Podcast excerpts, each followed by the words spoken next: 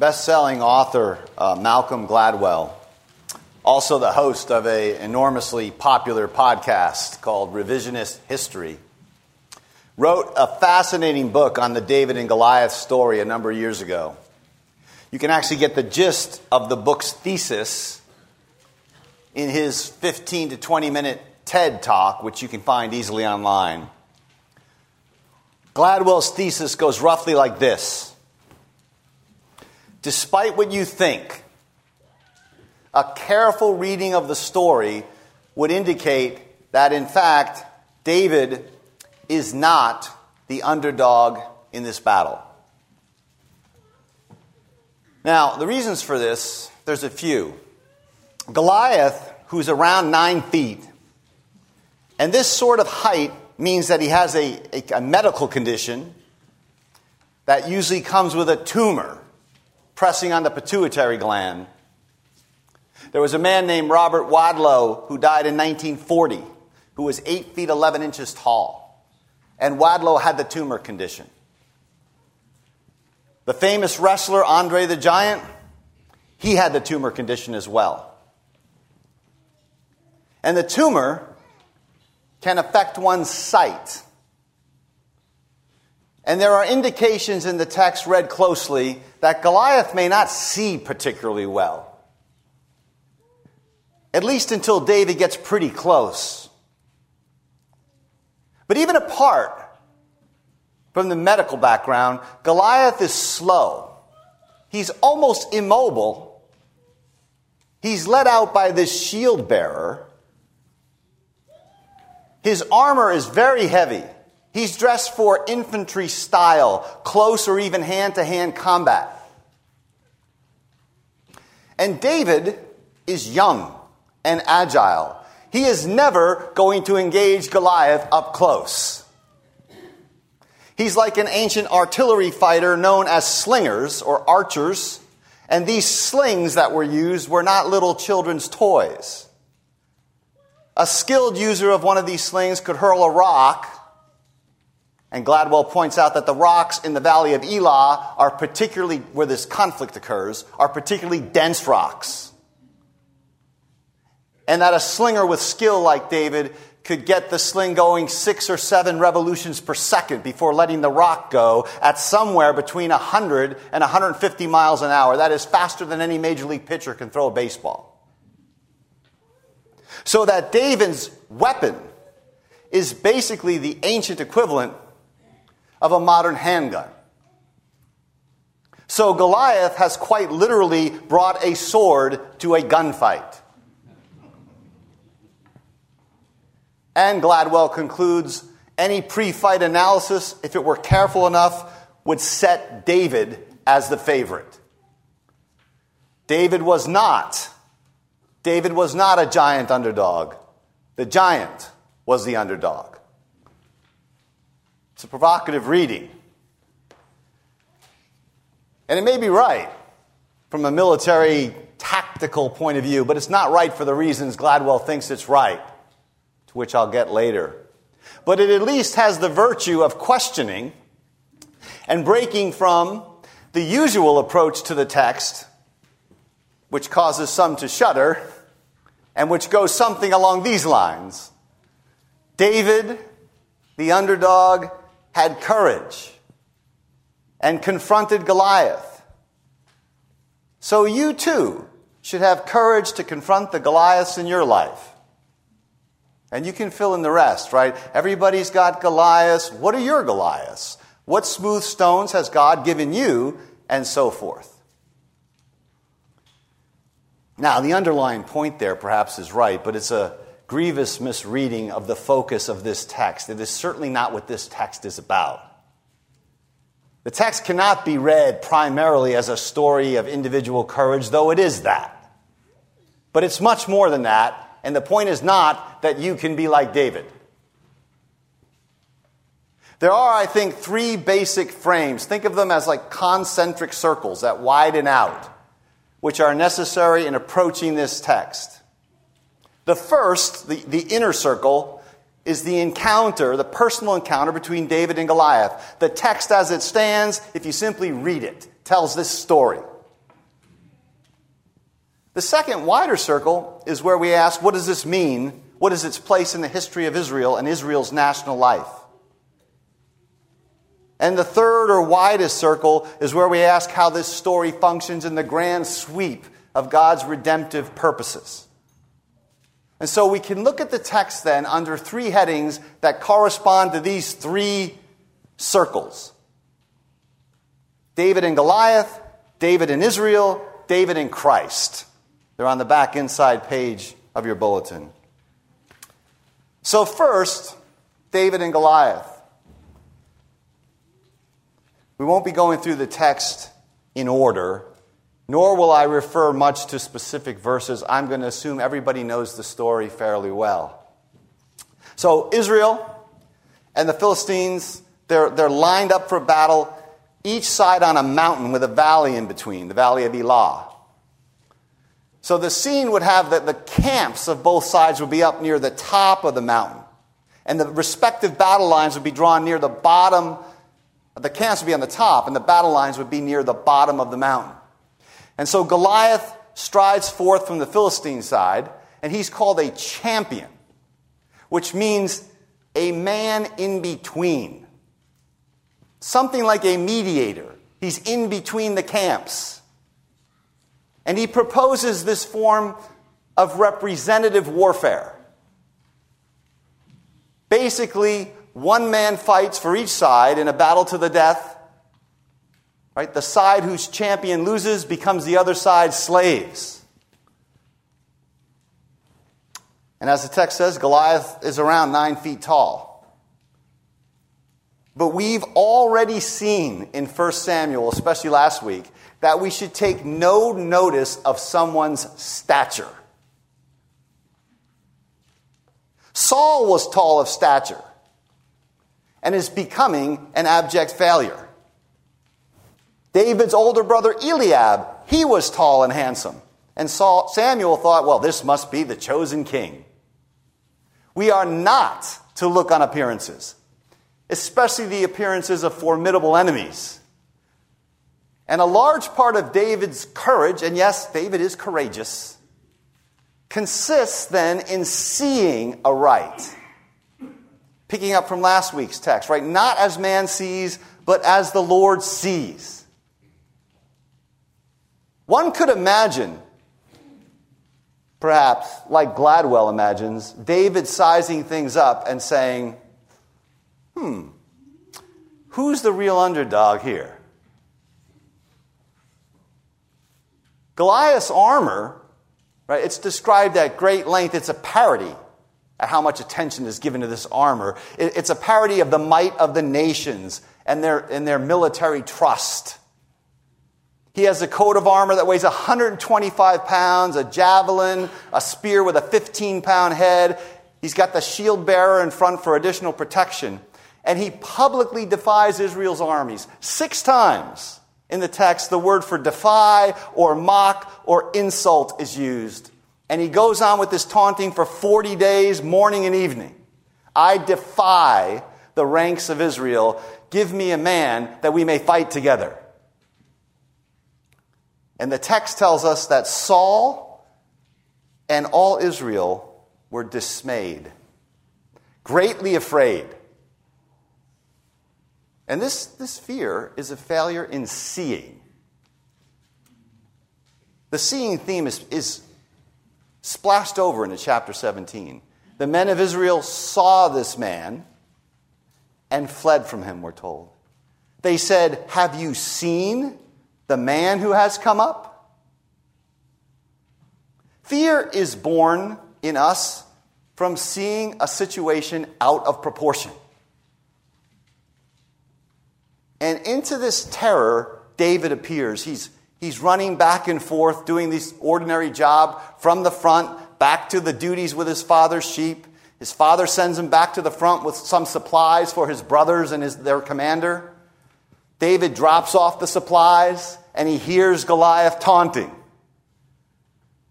And the text has these very pregnant words, or at the end of verse 23, it says, And David heard him.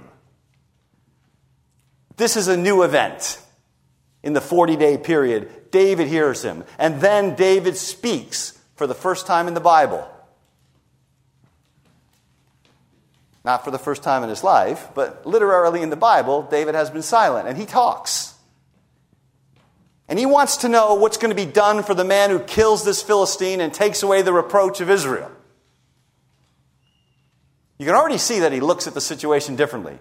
He had heard among the Israelite camp that Saul had offered great riches, he had offered his daughter in marriage, and he had offered liberty, probably liberty, freedom from taxes, for the family of the one who defeats Goliath.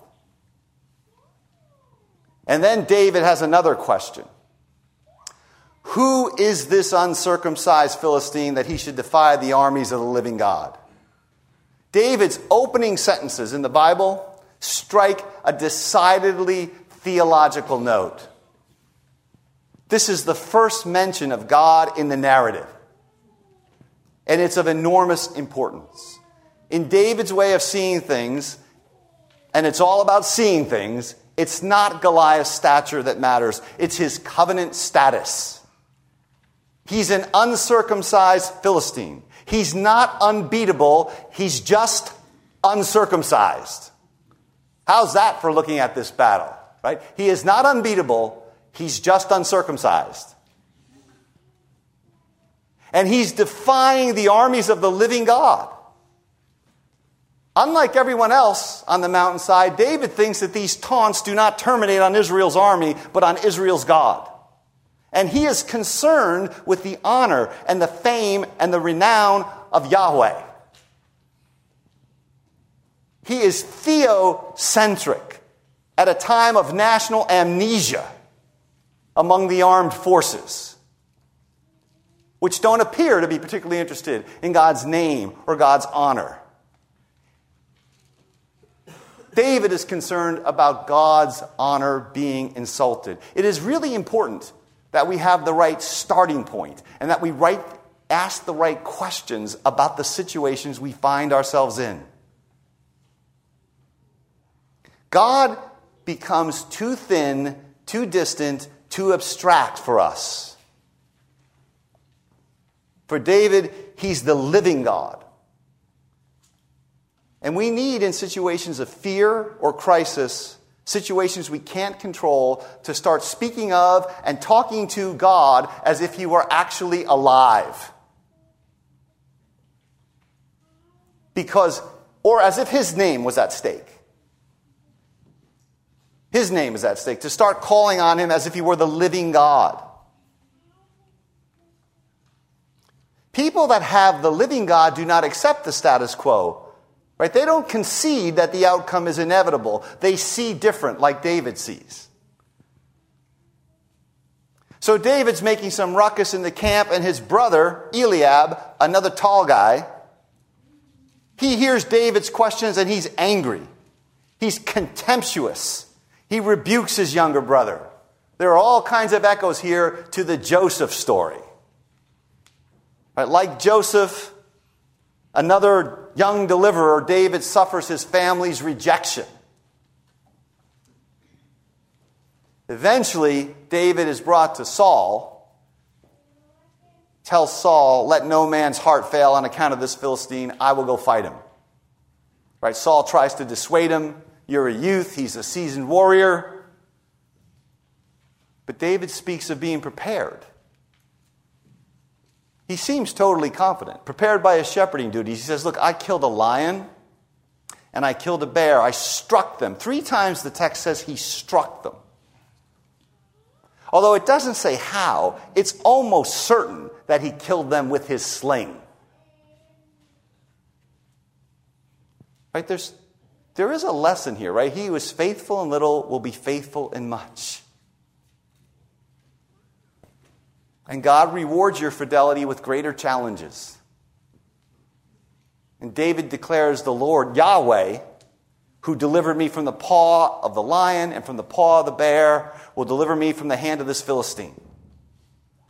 Notice now, in David's mind, it's lion, bear, Philistine. Goliath is a wild beast, an enemy of God. So Saul gives him his blessing and he tries to outfit him. There's this comedic scene where he tries to put Saul's armor on and it's way too big. One of the things that's happening here is Goliath's armor's being parodied and Saul's armor's being parodied. Israel needs a different kind of king with their trust in a different place. David refuses to be a little Goliath and he refuses to be a little Saul. He refuses to be a king in battle armor like the nations. Instead, he takes the staff, picks up some stones from a brook, puts them in a pouch, and heads off toward Goliath. Sticks and stones, it will turn out, really can break your bones. So they confront one another. And in verse 42, Goliath looks at him and he sees David, sees David, looking surely as a man sees. And he's described there as a youth, ruddy and handsome, virtually identical to the description of David as his election as king. The Lord sees him as chosen and elect, but Goliath looks on him as a runt, a punk. They exchange a series of insults and threats. Fortunately, this was before the Twitter age. Okay. These tweets resurfaced later. David would have to resign as king. Goliath says to him, Am I a dog that you come to me with sticks? He curses David in the name of his gods. Both men in this battle think this is a fight between their gods. And then he threatens to feed David's flesh to the birds of the air and the beasts of the field. And then David replies, You come with a spear and a javelin, but I come in the name of the Lord of hosts, the God of the armies of Israel. And then David declares that he's going to kill David, Goliath, cut his head off, and he's going to feed the dead bodies of the Philistines to the beasts of the field and the birds of the air. I remember when my kids were little, uh, I'm talking like Justin might have been five or six years old. And some of you who are around our age might remember that there were these Bible videos made by Hanna-Barbera. They told like little VCR videos, right? And we used to watch them, all the Bible stories for the kids. and there was this David and Goliath story. And Justin had this armor set that we had bought him, you know, a shield, a helmet, a, a gray plastic sword about this big, right? That he loved this, this set of armor. And one day, um, Cheryl was with the kids at some homeschooling function. And another distressed mom comes up to Cheryl and says, My son is crying and upset. And said, Well, what's your son upset about? Well, your son said that he was going to carve my son's flesh and feed it to the beasts of the field and the birds of the air.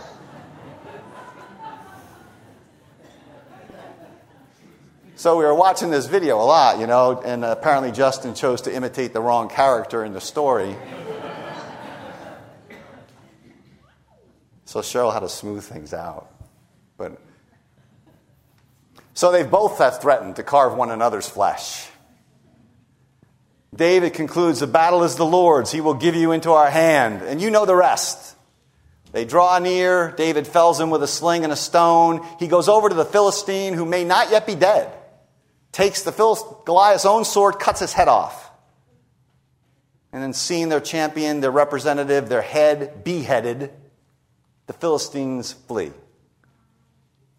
So that's David and Goliath. The second point, quickly, is David and Israel. And here I'll be brief. Um, the mere fact that Israel is still fighting the Philistines is an indication of Saul's failure to subdue them. When Goliath challenges them to choose a man to fight him, that man should be Saul. He's Israel's tall guy, taller than anyone from the shoulders up. Remember, Israel wanted a king to go before them into battle. And Saul, having the Spirit depart from him, is cowering in terror. He sees only as man sees. So David rejects Saul's armor.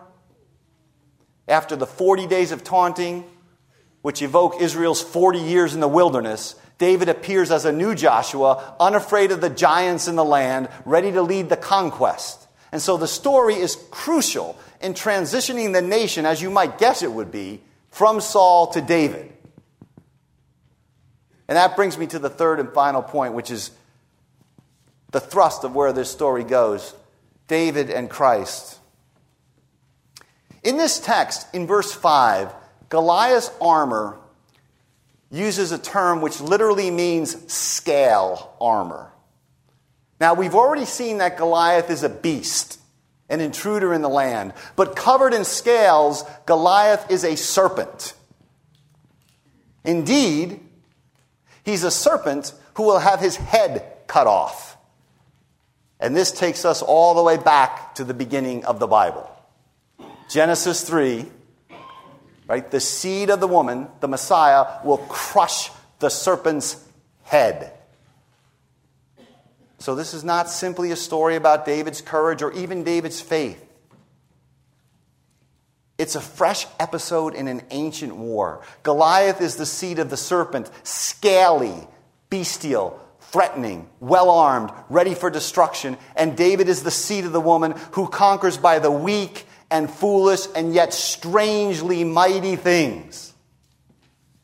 Right? He cuts Goliath's head off without a sword of his own. He uses Goliath's own sword, and that points ahead to the cross, where Jesus defeats the devil through his own weapon, through death itself. Right? That's why the text opened with this representative warfare this man in the middle, this mediator who acts on behalf of his people. That points to Christ as the second Adam. We heard that in the New Testament reading from Romans chapter 5. Jesus then is our champion, your champion, the one in between us and our enemies, who fights on our behalf when we are terrified or cowering or impotent or whatever. He effects our liberation and secures our victory. And Goliath has cursed David in the name of his gods. Right? And David calls upon his God. And so you have a conflict between Yahweh and the gods of the Philistines. And in the middle of that conflict is the seed of the woman. Remember, Goliath, in his mocking and cursing, has committed a capital offense. In the Torah, in Leviticus 24, it's clear that not only Israelites, but sojourners if they blaspheme, are to be executed. The law requires his stoning, and that, ironically, is how Goliath is killed with stones. Blasphemers will be scoured from the Holy Land. And this decisive victory is a foretaste of Christ the King's scouring the earth of evil at his appearing. In fact, we know this because the language David uses of feeding flesh to the birds of the air and to the beasts of the field, that standard judgment language in the Old Testament, it appears for the last time in Revelation chapter 19, where there is a great supper, a kind of anti Eucharist for the birds. It's a gruesome scene where the birds feast on the carcasses of the enemies of Christ. Like David, Jesus conquers through weakness, not with sword, not with spear. But it's important not to forget that Jesus' weakness is a weakness which is stronger than men. And it's also important to forget that now raised in glory, that same Jesus will come to judge the living and the dead. And there's a surprise at the end of this text. It turns out that it's a missionary text. David gives a great missionary speech. The goal of the victory, David says at the end of verse 46, is that all the earth may know that there's a God in Israel. That's David's theocentric personality and soul shining forth again.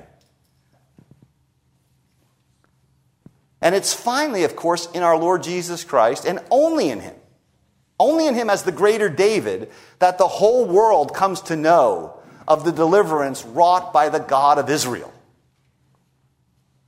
The God of Israel has in Jesus wrought this really stunning, extraordinarily, and apparent, you know, apparently improbable victory, of which this text is just a shadow, just a pre enactment.